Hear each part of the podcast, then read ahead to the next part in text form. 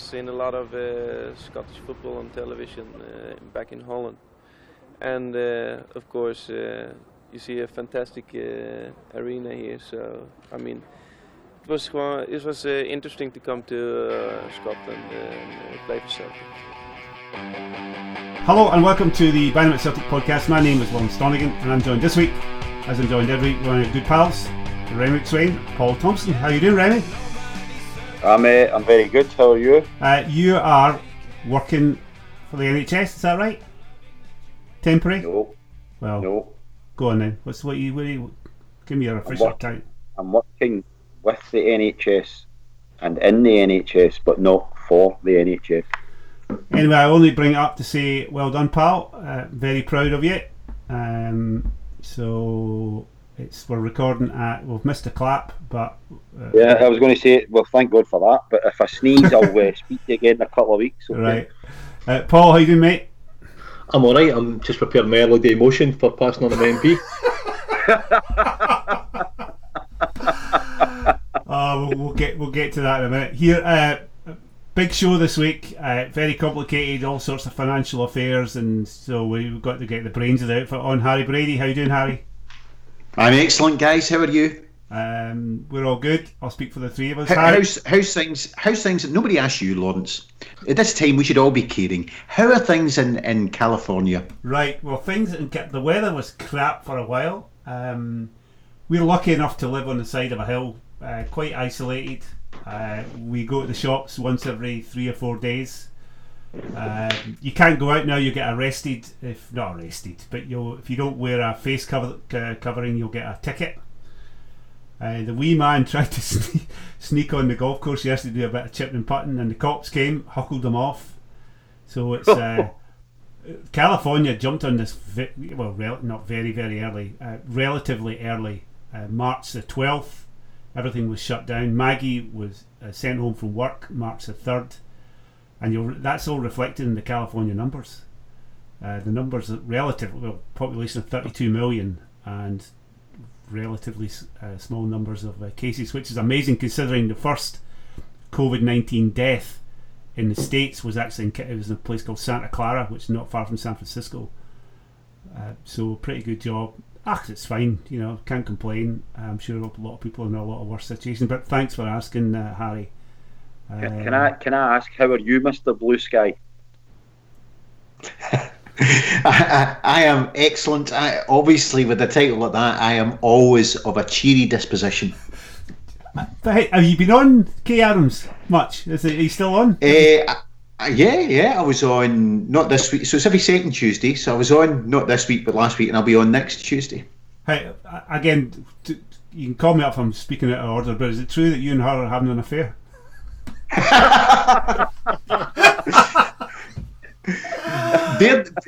Somebody said to me at Christmas, "You what's she like as a person?"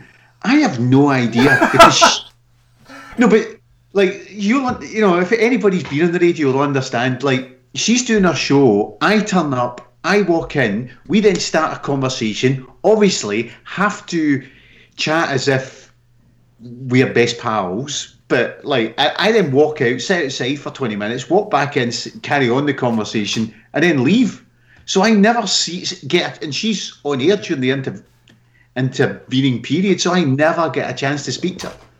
Out with I being always, on. always think she's very flirty with you, Brian. Hey, Harry, sorry.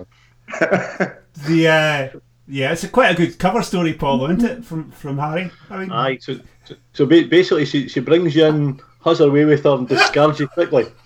Yeah, that's it. Yeah, anyway, listen, he I shoots and leaves. Oh, very good. Uh, so, is that all our witty banter and badinage out the way? Um, That's the- it, used all up, aye. That's it. Um, where to start? I, I, quite a lot. Uh, I think we'll start with the uh, Murky Gate. I think we'll call it Murky Gate. Uh, the SP, uh, are you bored with this, uh, Harry? That all this SPFL shenanigans of what, what, what happened with this vote, and it seems to have very much quietened down recently, hasn't it? utterly bored, shitless with it. Because ba- so basically, what three, cl- four clubs, three, four clubs have got an issue with it. Two or three journalists have tried to make it sound like it's a big deal. I mean, a good example though of the success for a brief period they had and making it sound like a big deal. I was on a call with a mate who's not that into Scottish football, started asking me about it. He genuinely was stunned when I told him that 87% of clubs had supported the the proposal because he really only just take, made paid cursory attention to it. And he thought the majority of clubs had voted against it and then been persuaded to vote the other way. Uh, yeah, I mean, again, it's a classic case. You, you make the most noise, then you know people will pay attention to you. Uh, well, the it's not exactly a silent majority, but I mean the clubs who voted it through have.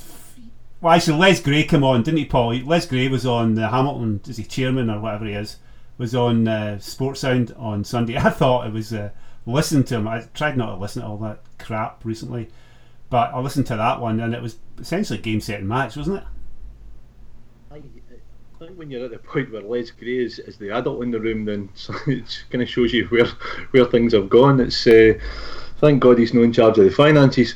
But uh, oh, oh, oh. I think I think we've. Yeah, yeah. Uh, Paul, Paul, can I just can I just do the obvious joke? It's about time Les Gray's name wasn't mud. oh, one for the kids there. Yeah. Uh, I, I, s- he, I know he's been put forward as the, the kind of face of the SPFL in the last few days, and, and by comparison to some of the nonsense that we were hearing the previous week, he, he did come over as relatively coherent. He came over, he, he told a you know a, a fairly straight story about what had happened and what hadn't happened. He was quite clear that there'd been conversations because that's how business works. You know, chief executives organisations have conversations with their members in the run up to big votes. You know, wow, we're all stunned to, to find that out, guys. Uh, but you know, I think the, the noise is still there. I mean, you, you saw on the, the action to it. My, my favourite, and without kind of singling anybody out, but the Ewan Murray one, which was, I think he tweeted on Monday after the the Les Gray interview that he, he could see now and understand why Rangers didn't bring their evidence forward if that's the reaction they're going to get for the SPFL. So you're kind of looking at it going, really? It's just been that bizarre couple of weeks.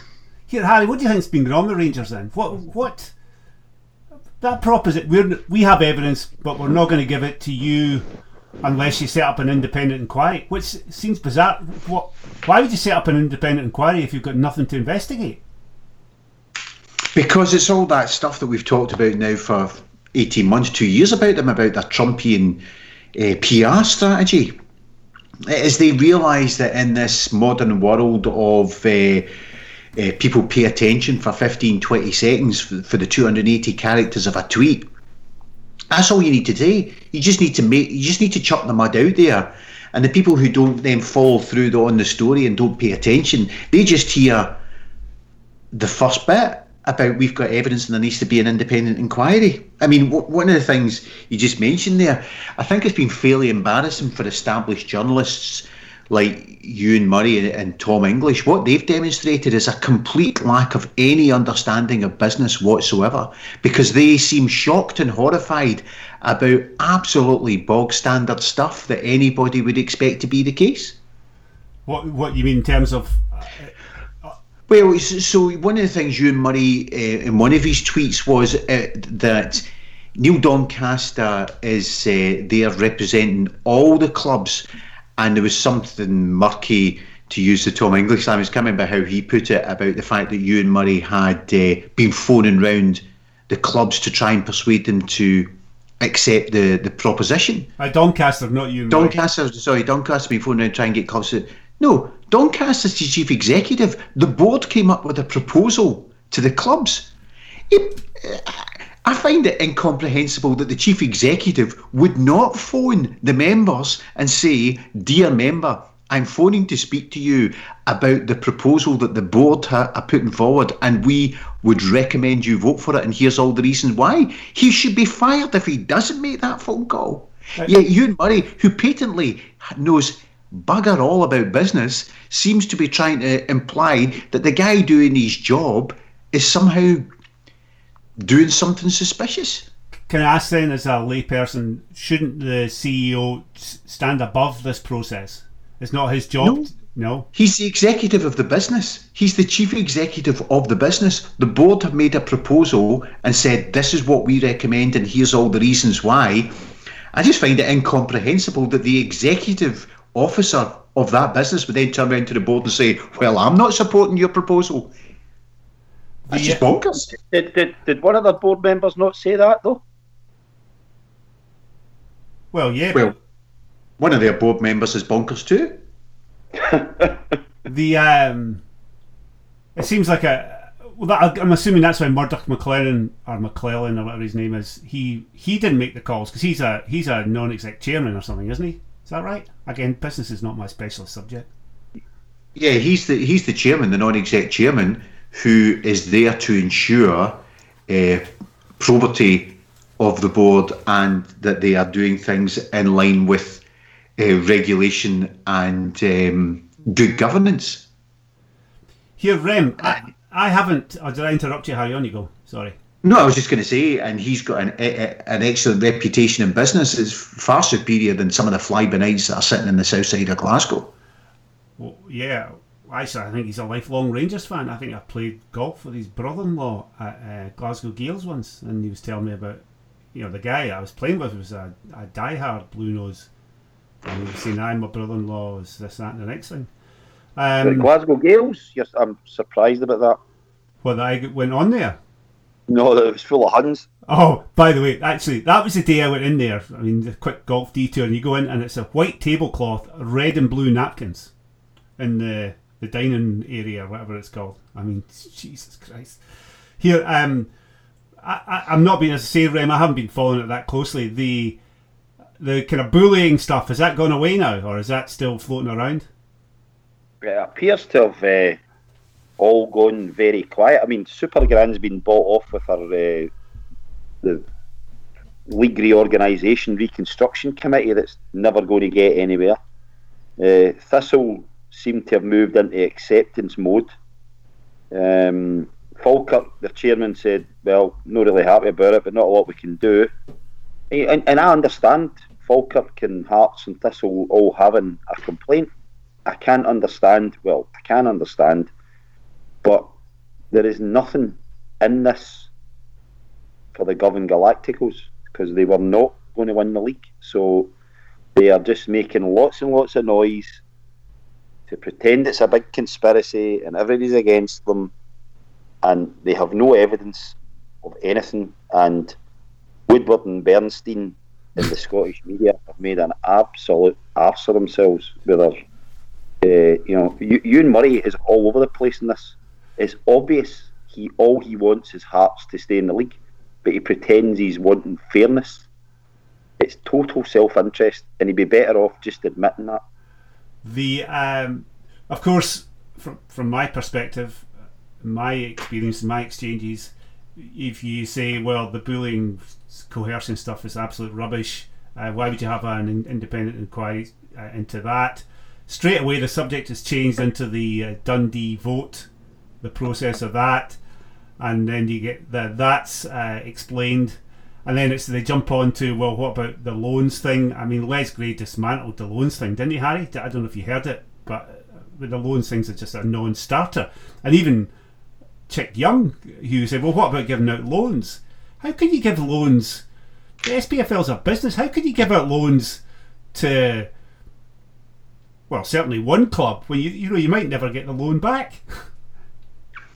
It, it, it's utterly ridiculous the concept that you give out loans when I don't need to know the business plans and the current financial state of all the SPFL clubs to know that if there's no spectators in grounds by September and they start the league in September behind closed doors, we'll be the only club on zero points. And uh, well, we'll come on to that later. And we might, you, you know, we're not a stone wallet to make it to September. Um, Oh, we'd make it to September. Well, let's. I want to leave that till the, the second Yeah. half, right? Um, here, But but that's why you don't give the loans because it's fairly obvious that you're not going to get the money back. So so you've and and if you know that, as you say, that you know again it's a business and there's got to be good governance. You know, getting back to the accusation that was some form of poor governance that was leading to the to the decision it was given. Ultra bad governance to give out money to clubs that they know are going to go to the wall. So, what would be the process then? Would the SPFL just become a creditor? Yeah, and, and, and they're not getting any security on the loans, so they're unsecured loans, so they get hee haw chance of getting it back. Uh, again, I think Les, you know, it was quite funny when he turned Chick Run. Actually, I thought Chick Run Young was okay on that. Uh, he turned him round in about 30 seconds on that one. Here, Paul, you're the only one. Well, you're not. Everybody reads them. I, I, I didn't. I was busy today. The UEFA announcements today. What, what- can you bring us up to speed? What what were they? What do they mean? Oh, he's disappeared. Paul. Oh fuck, Paul! He's not there. He's Hear not there. He's there. He's there. I can see him. I asked you a I'm question. Here. I asked you. Sorry, I, I spoke. Can you hear me? No. Apologies. No. Right, start All right. again. Just Right, go again. Apologies for that. Right, go. All right, so effectively, what UEFA have come out with today is guidance for how, uh, I, I guess, a framework you would call it for how leagues can be finished between now and it's looking like the end of July. They haven't set the dates out today, but they are talking about the UEFA competitions being completed during August. So I think that effectively sets a 31st July deadline for when you can play your games by if you're going to play your games. Uh, realistically, where that kind of leaves Scotland now, and the interesting thing being that they only named two leagues in their announcement today as, Yeah. as having consulted with, and that was Belgium and Scotland. So it's quite clear, given the situation with Belgium a couple of weeks ago and, and the similarities with Scotland, that you know those are the, the, the two nations and probably Holland as well that have been agitating for for some kind of conclusion to come. But I think where it leaves us, effectively cutting through the, the UEFA legalese on that, is I think we've got four options. One's you, you play your games, but you've got a, a probable deadline of 31st July for that. And given the Scottish Government this week came out and were quite sceptical about sports being played in Scotland anytime soon, I think that was the expression they used was anytime soon. Uh, that's unlikely. Uh, you can play up to the split because they're, they're talking about sport and integrity coming into play, and you know that would get you to a point where you, at least everybody would have played the same number of games, played 33 games, everybody's played each other three times. Uh, again, same reasons as, as the last option, probably unlikely. Uh, some mention about playoffs. Now I think the the Huns have jumped on this as thinking that they can get a playoff from a 13 point gap and, and you know have a one piece uh, sorry a one a one game extravaganza at Hampden with us with 13 goals at start. But that ain't going to happen. I think what what the definition of playoffs that UEFA have talked about today is around close leagues and close positions around UEFA competition qualification. So effectively, if you looked at our league, for example, it's probably unlikely that, that Rangers can be caught for second place, giving them the benefit of the doubt. So assuming that we finish first, they finish second, uh, there's an argument to say that I think there's only a point between Aberdeen and Motherwell. So there's a you know one's got a definite UEFA qualification, Europa League qualification there in third place, and one currently is relying on how the cups finish for the other UEFA place. So you could argue you could do a playoff for that position. Uh, but I think where it effectively leaves us is the most likely outcome that we've talked about all along is that the SPFL are pretty much now clear. If they can demonstrate either that the government have laid down legislation to say that they can't play or they can demonstrate financial hardship if they try to play extreme financial hardship, which I think, as we've talked about with the TV contracts, is probably quite equal, uh, quite easy to demonstrate. Uh, they get to, to call the leagues, and, and I think that's where we are probably heading. Uh, Harry, I think Paul's massively underplayed the playoff option. I mean, Uh, yeah, I mean, obviously, with a 13 point differential, that that's that's the fairest way would be to have a one game playoff uh, for it. Uh, obviously, what probably the fairest way to do it would be you give you give every t- the teams maybe a half point handicap system for every a half goal handicap for every for every point. So maybe we start the game Celtic seven 0 up or something like that it's and uh, then see if we can. I mean, it's just I, I, to some extent I've now slightly become bored with all this stuff. what, because- what UEFA or the argument about ending the league?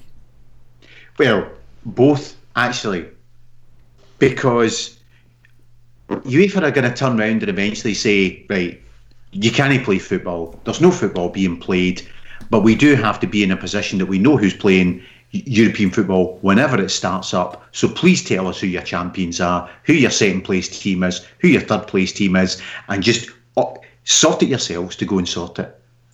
That's what's eventually going to happen. I, I noticed today, uh, actually, a pal of mine, a guy called Paul Kelso, who is, uh, I used to work with the Guardian. He's now, uh, Rem, he's now the business correspondent of Sky News. And mm-hmm. uh, I noticed him today. He was had it popped up on his Twitter feed, and he was saying, "Ah, oh, this is such a mess. It's you know, it's terrible. It's terrible. The only uh, option is just to null and void the whole the whole of the season, right?" Of course, he should know better. Paul, I mean, he does know better. Uh, the the business uh, the business implications for that are horrendous. But what people should really know is that Paul's a massive Spurs fan. so if everything's null and void, it goes back to last year. Spurs getting the Champions League again. Uh, the point I'm trying to make is everybody, nobody comes to this from an unbiased uh, point of view. Correct. It's all it's all about self interest. Now, the, the big thing about the self interest for us as Celtic fans is we know we're going to win the league. We all, and I know the four of us on here, and every Celtic fan I know wants us to play the league out, but it's not going to happen because there's not going to be nobody knows when the season can be any football can be played again. So they need to call this season, but they can't null and void it. So as Harry says, at some point they're going to have to call it, and they're probably better calling it as soon as possible rather than letting this drag on and drag on and fester for months.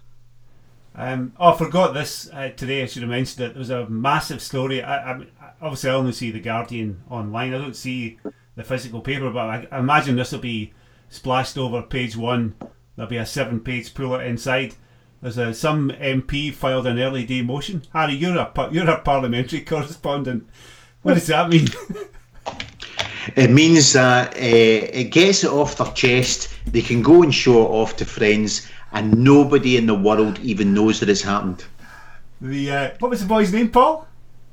Uh, Gregory Campbell. Right. Who, tell, uh, tell, me about Gregory Campbell. I think in, in, he, in his previous oh, Gregory, I mean, th- this will come as a major surprise to any any listeners, but Gregory's a Rangers fan, which uh, and uh, I think I think his his last notoriety. He, I mean, I pulled up. Took, took me thirty seconds to Google it this morning. Was he did an interview with the Vanguard Bears, which is you know like like the provisional wing of, of, the, the kind of Ranger support, and uh, and talked in some length and some degree expertise. I mean, this this is a, a, a few years ago, of course, about the, the massive fraud that Glasgow District, uh, Glasgow City Council was perpetrating on the, the council taxpayer by selling us land below true value at Lennoxtown and elsewhere. So I mean, the guys, uh, the, the guys, absolutely, you know, the, the neutral voice that, that's yeah. needed for, for, for this this type of operation. But uh, a complete nut job, and it, I think is quoting our or paraphrasing our uh, actual parliamentary correspondent who quoted uh, sort of tweeted about this morning, Kevin. But uh, I think he he described it as the equivalent of you know, parliamentarian drawing graffiti on the wall. I think it's more like a chimpanzee throwing shit at a wall, to be honest. Uh, yeah, Gre- Gregory Campbell is a bigoted Hun DUP dinosaur whose views are ignored with anyone with a brain. Yeah, they didn't believe in dinosaurs, Remy. That's right, they don't. no, I think they, I think they now i do, but they, but they, but, they, just, they believe, they, they believe, believe in lesbian dinosaurs. Right. Yeah, I think they now do, but believe that they, they roamed the earth 5,000 years ago at the same time as man because they've had to accept because there's been too many fossils for them to be in denial. Unbelievable stuff. The uh, yeah, anyway, that was I, I, I can't believe that story wasn't followed up by the mass ranks of the uh, of the Scottish press. but, but getting back, back to your point, a paid journalist wrote that story and, and presented it in such a way that it looked like it was some you know some massive parliamentary inquiry was going to kick off at a time when we're going through the worst crisis this country's probably certainly post-war but possibly has ever seen you know who writes a story like that and thinks that anybody's going to take it seriously it's quite clearly just bollocks well you could say the same about this podcast. The difference being that we don't take this podcast seriously. Uh, the so there was that. Uh, any other? Any, did I miss anything? So, what, what do you think, Harry? What is there? I mean, I was laughing about the playoff thing. I mean, we talked about it last week. What's your view, being the guest? What's the option? What's the the most sensible option from a football perspective and a business perspective? We we want. As, the guys are saying, we want the season to be played out because we want to celebrate winning the league for the ninth title time in a row. We want, I mean, we must, you know, we all know the stats about we are 98.7% certain to win the league. We must be about 70% certain to win a quadruple treble. So we want that to happen. But the reality is, for a whole load of reasons, the league cannot be kicked down the line because of shut sponsorship deals, because of sponsorship deals on the existing season for various things, because of the possibility, as you guys have talked about in previous podcasts, because of the possibility of people asking for their season book money back, because of what it will do to contracts that are due to start for the next season and first. For all of those reasons, the, a decision has to be made about ending the season, and so with the fact that it's patently obvious to me, and this isn't a political comment, this is just an observation. I don't think anybody at the top of the SNP government is that interested in football. And so I think really whenever somebody says, So what are you going to do about football? There is an attitude of, I'm dealing with bigger things just now. That can wait for a very long time. And so football's not getting prioritised in any way. I'm not saying it should or it shouldn't. I'm just just a matter of fact. Consequently, you need to make a decision and you need to try and do it in a way that maximises the number of clubs that are still here for us to kick off the, the campaign whenever it kicks off. Well, I, I heard uh, or I read Sturgeon's uh, comments on this. I think she completely overlooked. You've talked about this before, Harry, in all sorts of places. The the economic importance of football. I mean, I mean, there's a case to be to be made that she should be paying attention. She should be doing as much as she can to get things up and running again. Well, I, I mean, absolutely as I've said before, I mean, even during between during the war, the politicians understood the the benefit of football in terms of mental well-being, of a distraction, of a of entertainment for people to enjoy. Anybody who knows anything about Scottish culture knows how important to it is. Eh, I mean, okay, the newspaper industry is dying, but anybody who ever worked in the newspaper industry will tell you how important the newspaper sales uh, Scottish football was. It's an intrinsic part of our life, and it, it may come across as petty, but the reality is, she she made the, the very valid point today that when they are weighing up how many people the virus will kill, uh, they also have to weigh up what's the consequences of the lockdown. How will it destroy the economy? Destroying the economy has consequences for health and, and life and death situations and people's life expectancy for, for a period of time. It has a consequence in education. And sport plays a major part of that. Not just in terms of the economy and the full time jobs that it creates. You know, I think there's another Fraser Allander Institute report out by the SPFL about the £200 million a year that the Scottish football is worth to the Scottish economy. I've not studied it, so I don't know, but there'll be you know, a number of, you know, thousands of full time equivalent jobs are supported by football. So there is a consideration of keeping it going and understand about not bringing it back too early, but you do have to consider what steps you're taking to avoid it dying off completely. Well, that was my point, though, um, Rem. The you, you have to do everything to keep it go, to keep the thing alive, the, the the the league alive for as long as possible because one day this will all be over and but I mean the league might have you know if we don't do the right thing now the league will be gone. There'll be f- so few professional clubs. So if if calling the league now is is the best thing we can do to help sustain, uh, help keep the league alive and surely everybody has to has to accept that even Rangers. Every club will accept it bar one it's bonkers, isn't they, it? They, they, they'd, they'd rather kill themselves and everyone in Scottish football than seeing us being successful. So they've got a Scottish. too many people have said to me they've got a scorched earth strategy to Scottish football. If there's no spectators in the ground in August, September, they're gone. Yep. And so they want to take everyone else with them. Yep.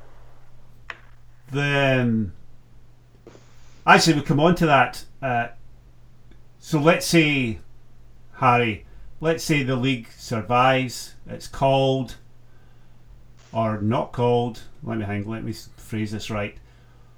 What what? How much danger is Scottish football in? Let me put it like that. I, ironically, I think the clubs who've got the best chance of surviving are in, probably in the bottom tier of Scottish football because their player contracts all finish. All their players are on are on nine month contracts or ten month contracts that all expire in May. They're not earning that much money anyway. If they can get themselves through to May, what they've really not got any great costs associated with the club. Uh, those of them that have got an AstroTurf pitch have got even fewer costs associated with keeping the club open. And the issue will be the top flight because they've got so many fixed costs. I mean, if you just think about it, look at Celtic Rangers. How much must it cost to just open and close the doors in a stadium the size of Celtic Park, open and close the doors on Lennoxtown to stop the pitch turning into a jungle, to talk, to stop the training ground pitches turning into jungles. You know, this time of year, this is the time of year where everything just comes alive. You you've got to have at least the gardeners there doing something. It's really difficult to turn the taps off on costs. Have have we got any income coming in at all? No. Nothing. We've got the new Adidas deal, but again, I, I don't know the implications of having no football and therefore no eyes on the to sell the, the shirt the shirts to.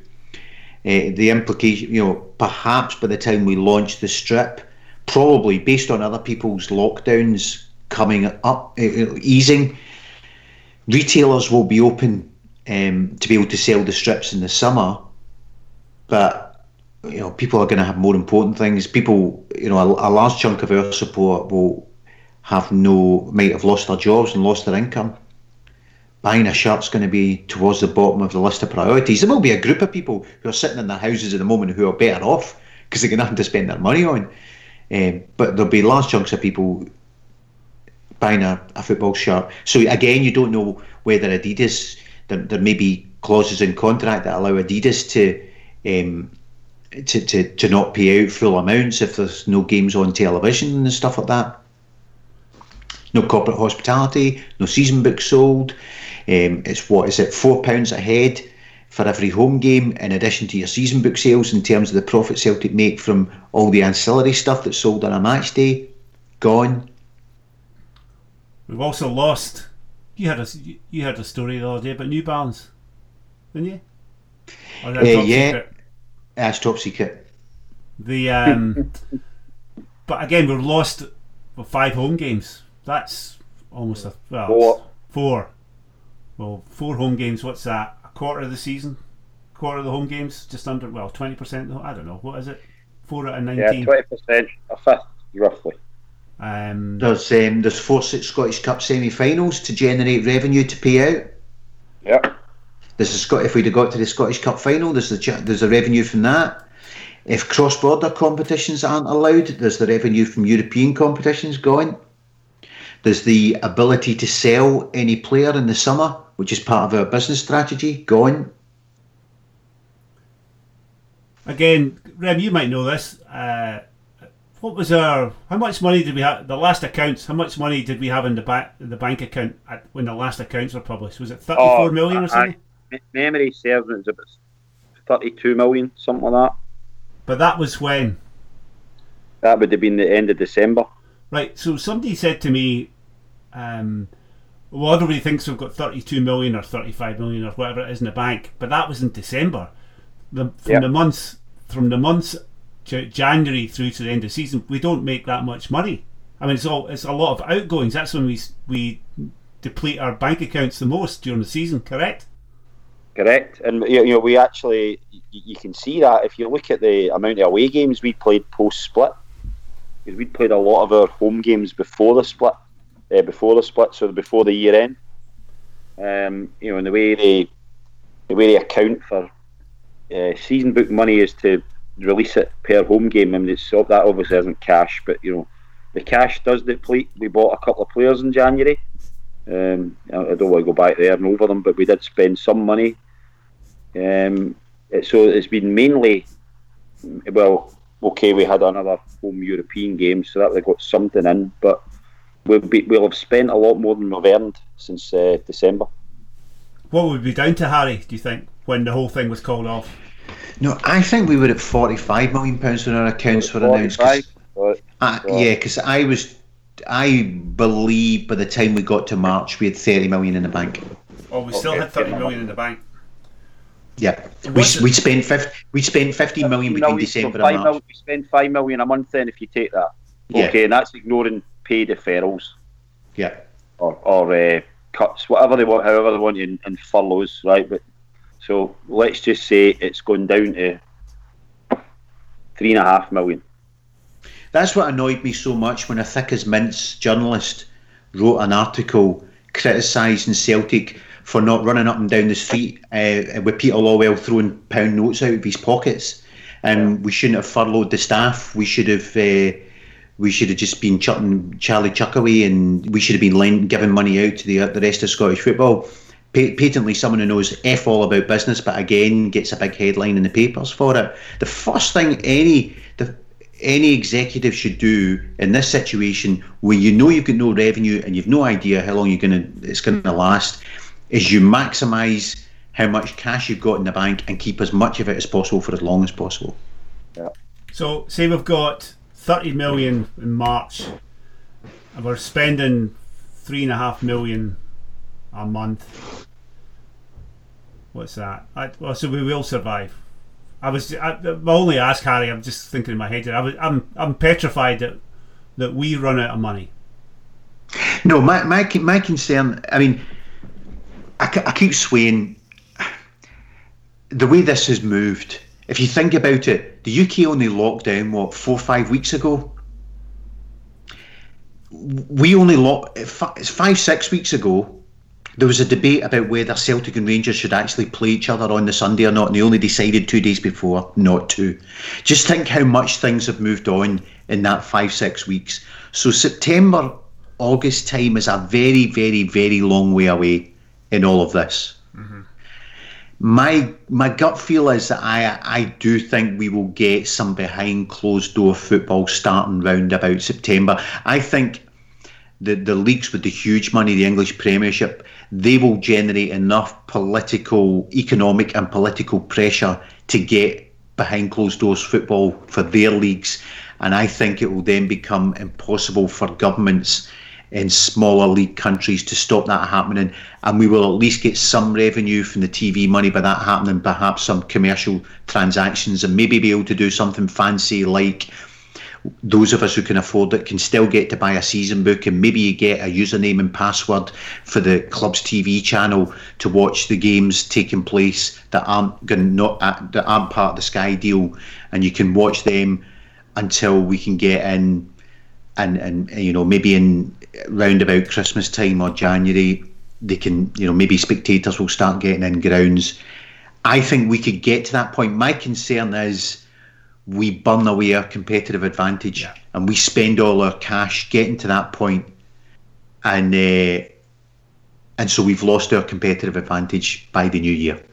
Our competitive advantage being all the advantages we accrued over the last twenty years by being decent stewards of the club yeah, I mean, I, I, I, tell you the, the, the huge dilemma that, that that scenario would would grant, and I spoke to someone last night who said that they'd they'd spoken to someone at the top of the SPFL, and I said, how could they possibly have a situation? Imagine there's a crazy situation where. Celtic, I, I, joked about it earlier. Celtic start on zero points, and they're the only team in Scottish football not on a, the only team in the top flight not on a negative amount of points. right? Yeah. And, and I said, so surely they couldn't do that. And and the person I was speaking to said that they'd spoken to someone at the top of the SPFL and said, as long as there's one club that doesn't go into administration, we would need to dish out the negative points for going into administration and liquidation. Hey, Paul, are you scared about this, like me? Uh, aye, probably. I think Harry just nailed it there. I think the, the competitive advantage bit's the, the really worrying scenario for me. I, I, I didn't mean that in a, a kind of flippant way about the rest of the whole thing. It's a really serious situation, but in football terms, you have built up 20, 25 years worth of good management in the club, probably 26 years actually, and you're in a situation now where that is going to get wiped out. Uh, you if you want to kind of do it in the black and white Glasgow terms, you've got one club that's more than likely going to have to go into a situation where they they, they undergo some kind of insolvency event to, to inverted commas survive again, uh, and then you've got the likelihood then that they can restructure their debt, they can wipe some debt, they can go through a kind of whole situation and end up almost at an equal position with us when we've tried nothing but to, to do things the right way for a long, long time and trying to do the right the right thing through this period. Uh, so that, for that point of view, it's, it's a worry. I mean, again, it's in the grand scheme of things, it's football, and you know, for all the reasons it's important, it's also not that important when you know you look at what's happening in people's lives. But it's you know, the club's an institution to us all. It means a lot to us all, and any pain that the club's going through, we're, we're going to feel it. Just how gubbed are Rangers, Harry? Well, they needed. I mean, you guys talked about it. I think uh, maybe mentioned it last last week. They announced in their accounts, uh, their last uh, published accounts, that they needed ten million pounds to get to this point in the season, and then at this point in the season, season book revenues would start to come in, and that would then allow them to keep going. So the season book revenues aren't coming in.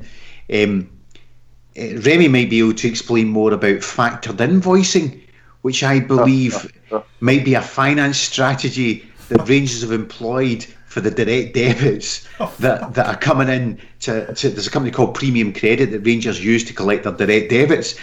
And obviously with the season stopped and the precarious financial position, if people have stopped their direct debits for final payments, and Rangers have money have done a factored invoicing finance deal, they might be in a, in a severe situation.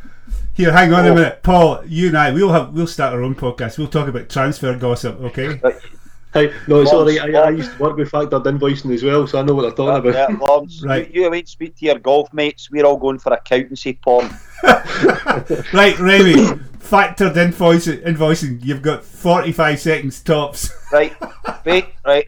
uh, In a in a word, right, well, in a, in a very short. Say, say you sell something for a hundred pounds, you will have a deal with a finance company and or a bank that they will pay probably seventy-five to eighty percent of that up front. So let's say you get eighty pounds. Now they will either collect the whole hundred and forward on your 20 minus fees, or you will collect it yourself, but then have to pay the, the bank account that will be paid in will be to them, and they will did give you the balance, which will be the fees will be smaller because you've done the work to collect the money. But it's a very expensive form of borrowing, particularly if your bills are not paid in time. So ba- basically, uh, because it is not that I care that much. It is. I mean, they're defying gravity right now, aren't they? Yeah, but, but yeah, were you two guys happy with that explanation? Works for me. Yep. They, they are defying gravity, though, aren't they? I mean, I'd be interested to know what's going on. The interesting thing I think is that every other club has come out and said how bad things could be, and I, and I even include Celtic have made a few sort of hints and you know, but they've said nothing, absolutely nothing, apart from their captain coming out today saying they've got a winning mentality. Well, I suppose they haven't been lost a game for a month, but they they're, they they they haven't said a thing. There's nothing leaking in the press. It is so weird. Harry, what's going on? Come on. I just think they're stuffed and um, they're sort of squirrel attempts at uh, distracting everybody from it. Uh, I mean, it's really odd actually. The the odd time that I go and, and get a glimpse of the the thought process of their fans, they seem to think that they are rock steady immune from this. N- nobody is immune from it, and you know to, to pretend that. To, they seem to be living in, in, in denial. I mean, for a while, when you know, for the last couple of years, when I've heard people talk about Rangers are close to administration, I, I have thought, but but why? There'd be no benefit because the the debt of the club is owed to the current directors and shareholders. So why would they pull it down for debts that are owed to themselves anyway? But the problem will be the the the thing that they can't stop which is the trading insolvently thing. A direct you can't as a director trade insolvently. So if they know that they themselves can't plug the hole that is required and there's no prospect of any revenue coming in, eh, then they've got no option but to put the business into administration or or uh, call in receivers because they're not allowed to trade insolvently, knowingly insolvently. They, do, they've got do, to do it. Do people do? But do people just try and get away with it? Well, but but eventually, when you're not paying the bills, then you know you could find that the court appointing a receiver, and they go in, yeah. and the directors who've all got other business interests, they'll quickly be able to spot that they were knowingly trading insolvently, and, and they could you know they could be struck off from being a director. So I mean, with it going over the, the, the kind of the, the debris 2012, that that in a nutshell was effectively what they did in 2012. I mean, they, they went down a or whatever version of them you want to talk about, but they went down a road where they knowingly, you know, were, were plugging gaps with, with kind of strange, strange financing methods at the same time as they, they weren't paying their uh, VAT and tax obligations. So you know that's that's that's a form of trading insolvently. So to answer your question, yep, it does happen, and it's happened in football. Here, um, I want to go. I want to sort of close out with a bit of sunniness, but before we get there. Uh, Harry, is uh, do you think Celtic there's more cost cutting coming, or is there any other ways that Celtic can save money, stretch out that the money, whatever money we've got in the bank?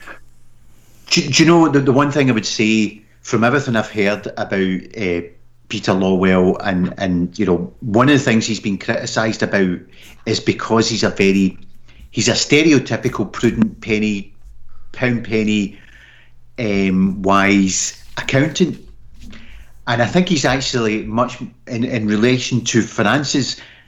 I think part of the reason why he gets criticised with the Celtic fans is because he's much more of a glass half empty person and always prepares for worst case scenarios the benefit to Celtic right now of having somebody like that is he put our staff on our non-playing staff furloughed as quickly as possible.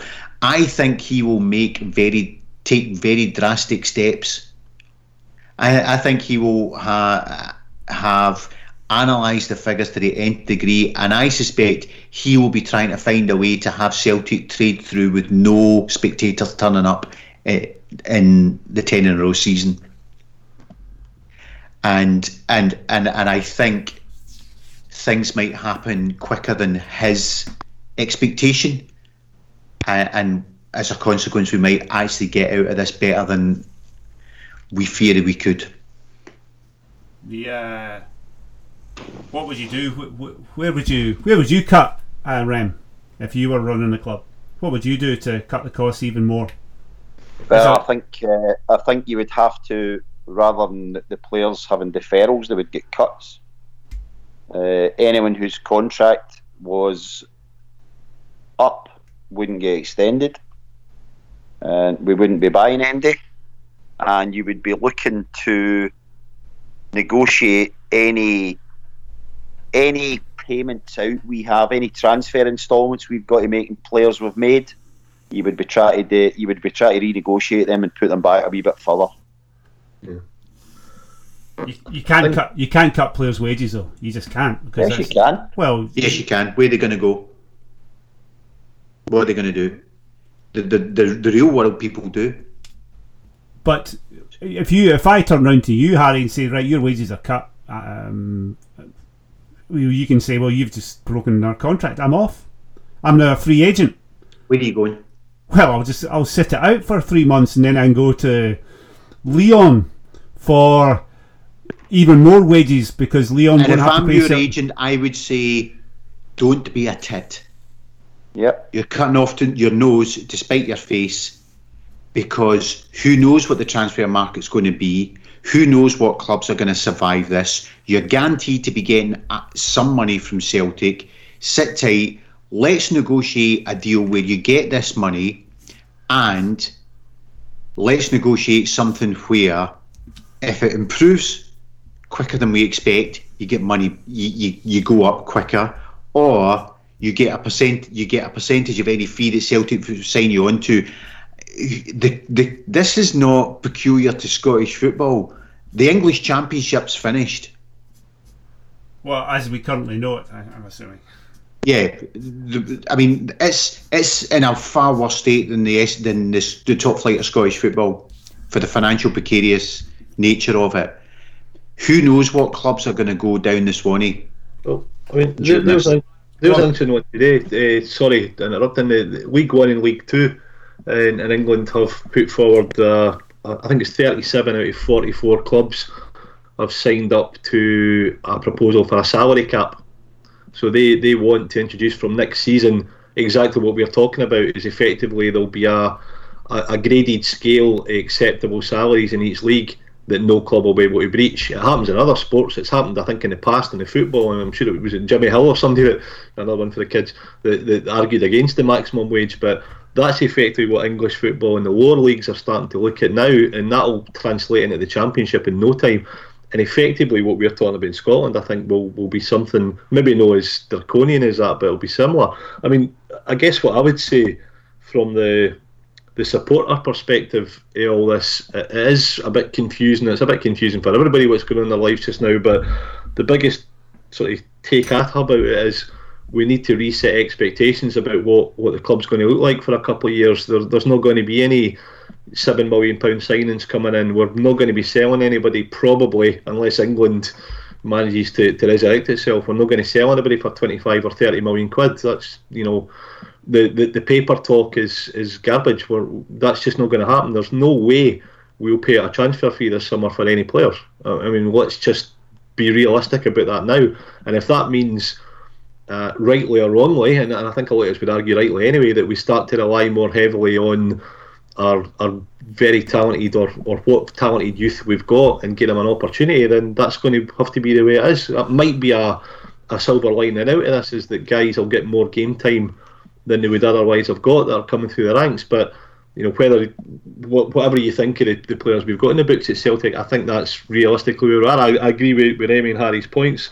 The guys who are out of contract at the end of the season, I think, will go at the end of the season to create some headroom and some some you know salary cap, uh, s- salary headroom for for the rest of the club.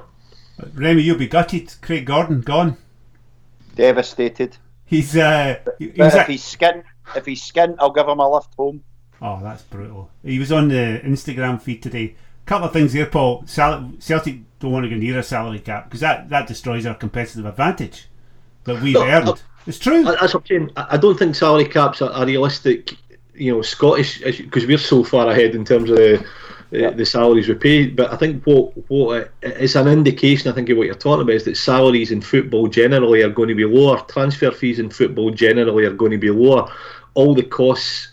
Are, are going to be looked at. All the revenue lines are going to be scrutinised to see how you can maximise them. It's it's going to be a much much more austere game for the next couple of years, and and you know globally, but certainly in Scottish terms, uh, what's been really tight for the last few years is about to get extremely tight for a number of clubs, ourselves included. Here, Harry, my big thing is I want us to get to 55, right? That's what I want, right? And I'm just scared that this brings us clo- clo- or brings them closer to us. I, that's my big fear. I mean, the only sort of positive about about this is from that perspective, we negotiated a shut deal pre-coronavirus. They don't have a shut deal. Yeah, they don't even have a shot. It's amazing, Yep. isn't it? It's So yeah, Scott Bain and Conor Hazard are going to be our number one and two goalkeepers next season. almost certainly. Unless Fraser Forster turns around and says, actually, I'd play for Celtic for five grand a week or something like that, That's then those, correct. So, uh, I mean, the, the, the only thing is, again, you got to look at the difficulty of, of judging where we're going to be is how long this is going to last. And we have no concept of what the footballing landscape financially is going to look like Europe Europe wide after this. Because whilst we are concerned about our club, you might find there is there's nowhere for our star there's nowhere for Edouard to go, for example, and so he ends up staying with us because for two seasons nobody's getting him. You've no concept of what it's going to look like at the end of this because we don't know when the end is. Your, your best your best chance of seeing transfers in and out next season is going to be the old the old fashioned swaps or trades as Jock Brown used to call them. But I, I- think there, there's a wee chance if you look at Southampton, for example. You know, if you were a Southampton director of football, you might look at it and go, "Oh, you've got Elyounoussi and you've got uh, Forster, and you want to keep them. All right, we'll swap you for Edouard plus two million or five million. It's like the old football manager thing uh, on the game, but even that's you know when you start looking at the wages that that you know like the likes of Forster are on, there's no way we're, we're going to be able to pay that. Uh, And I know people will be listening to this thinking but we're Celtic and we're listening for that and Champions League money and all that, but we need to rethink what that's going to look like because it's not going to be the kind of the, the flowing wine lake that it's been for the last couple of years. Here, I'm going to finish on an upbeat note. Is that a trade you would take, Harry? I see uh, El and Forster plus three million for Edouard. I think in the in the economic climate we'd be going to, I, I think that is a deal that would be worth taking. We could chuck in Bayo as well. Right, uh, uh, right. Well, that's how we'll finish. Right, Rem, give us a trade. right, give us a trade that you fancy. Oh, jeez. Eh, eh, I, I, I, I- I don't know because I genuinely don't know. Uh, I'd like what I would like is to do if we're kind of going to go with what we have just now, and we need to make one trade. We need to trade a left back from somewhere. We. What about? Uh, I'm trying to think. McGregor for. No, no, that's not. I'm trying. Who, who's a good midfielder, Harry? Who would be a good mid for Benkovic? Who we got for Benkovic? Mikey, don't. They're not, Leicester wouldn't do that. They'd want McGregor for Benkovic, wouldn't they? Benkovic is always injured. Why would you want him? Uh, Harry, If, if we did a deal with Brendan Rodgers, he'd try and stiff us over. I wouldn't go near him. Uh, Harry, you didn't exactly take part in the fun here, Remy, did you? Harry, what's your big trade? Ah, Callum McGregor for Harry Maguire. plus, plus five, plus plus five million quid. Yeah, if, if we're looking for a goalkeeper, we could do worse and get Morelos. Can you imagine the size of him when he comes back to Colombia? Just wedge him into goals. We need to get a, a big tub of uh, of Vaseline, right? And then we. Yeah, fantastic. Well, Imagine Rangers Stevie, never, Woods, Stevie Woods coaching Morelos. Don't Ra- move. Ra- Rangers don't score at Celtic Park when Morelos is playing, so that's a good shout. Right, on the day we've descended to the absolute pits here, Harry. Factored invoicing. Can't believe you got that in. Snuck it in. Um, uh, honestly, though, uh, what's give us something uh, before you go, Harry. Give, give us a sort of sunny outlook on it all. You know, could this sunny- well could this play in any way? Is there any way that this could play to Celtic's advantage in a footballing sense once the football starts again? Yeah, I actually do. Uh, I mean, it depends when it finishes, but say it finishes with us remaining intact, right? And Rangers, because they are treated as the same club as Scottish football, would actually be experiencing their second insolvency event. So they would have a bigger points deduction than everyone else. Imagine next season. No, they wouldn't. No, they wouldn't. Would they not? No, five years. It's insolvent Ah. again in five years. They'd get away with that one. Of course, that'll be the next battleground. Okay, we'll give up the, you know, the, that's the titles decided and all that, but no points deduction for teams that face uh, that go have an administration. That'll be the next battlefield, won't it? Harry? No, as I say, the, the, the, the person I was told who spoke to someone at the very top of the SPFL said that as long as one club is solvent, they would have to employ the points deduction. The, the counter I put to that was Dundee claim th- that um, their, uh, I can't remember what the insurance is called, their continuity insurance, um, the insurance that pays out for business interruption insurance. Dundee claim that theirs is paying out. So if Dundee remain solvent and they've already said, here's a cracker, what if Rangers go completely bust? They've already set the precedent that if you go bu- completely bust in Scottish football, they, they allow your, your club to reincarnate at the bottom tier.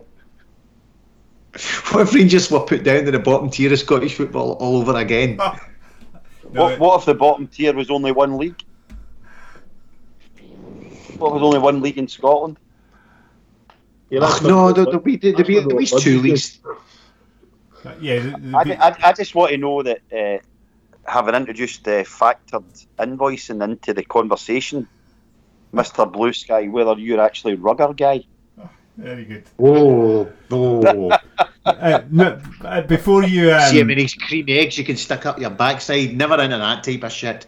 Um, the anyway, I interrupted you, Harry. The uh, and don't swear now. that. Save your swearing for your podcast, would you? Oh, says the man, says the man who was Mr. Blue Airwaves when he came, last came on the Celtic Underground podcast. Hey, never been asked back, by the way, Remy. Can you believe that? The uh, yes, I can't believe it. uh, so give us a you know, Celtic come out of this. This this actually improves Celtic's uh, position.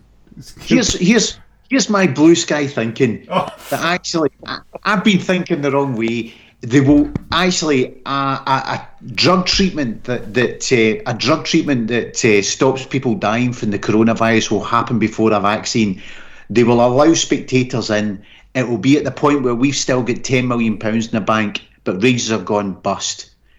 Actually, Rangers have then had to, in order to stop themselves going bust, they did get all the high earners off their wage bill, and they're playing with their youth team, and they finished fourth because Aberdeen managed to hold on to their players because they told their players, you either take a pay cut or you go nowhere, and and same with Motherwell, and the players had nowhere to go, so they stayed, and Aberdeen and Motherwell finish ahead of Rangers.